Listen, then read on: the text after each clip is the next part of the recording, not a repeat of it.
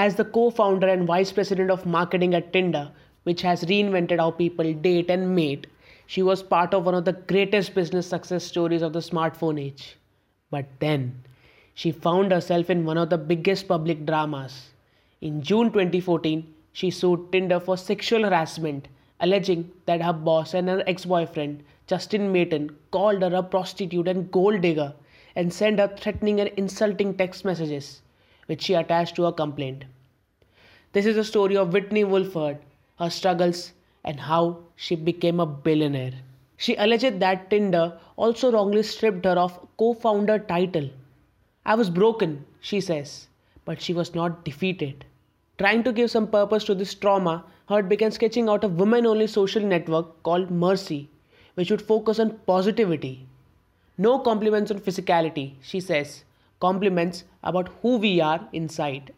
After she settled the Tinder lawsuit in September 2014, which conveniently did not contain a non compete clause, Herd teamed up with Andreev, the founder of Badoo, an online dating network that today is the world's largest with over 360 million registered users in 190 countries.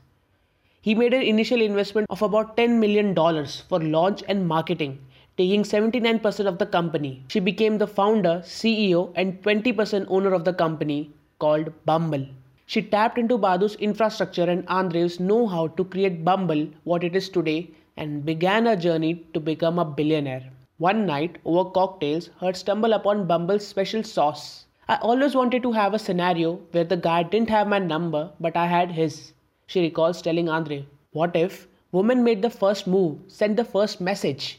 And if they don't, the match disappears after 24 hours, like in Cinderella, Pumpkin, and the Carriage.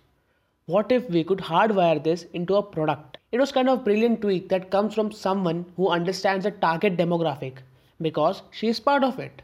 The app went live in December 2014 and gained over 100,000 downloads in its first month. Women were ready for this, says Dave Evans, an industry consultant who has chronicled hundreds of bad experiences women had with men on dating apps.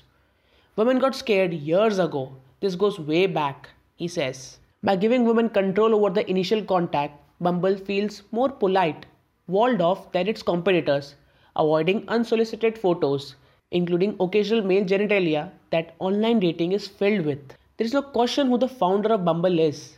Rather than sulk about Tinder, Herd decided to compete against it. In doing so, she boldly entered one of the most crowded and established digital field. Over 90% of online dating startups fail, and nonetheless quickly carved out a lucrative space by focusing on the needs of one segment women. Bumble has gained over 22 million registered users against its competitor Tinder with 46 million users. It is growing at 70% year on year growth to Tinder's roughly 10%. It's closing the gap quickly. Bumble began generating revenue via in app purchases in August 2016 and crossed $100 million in sales in 2017. If that isn't impressive enough, then this figure grew to $360 million with the introduction of tailored hyperlocal advertisement in 2018. More than 10% of Bumble's users pay roughly $10 a month for subscription to access perks like extra time to decide whether a suitor merits a message. At Tinder, just about 5% of users pay for similar service, according to the report by various investment firms. In February 2021, Bumble got listed to stock exchange and raised $2.2 billion, valuing Bumble at $7 billion, making her the billionaire. Until next time, thank you for watching.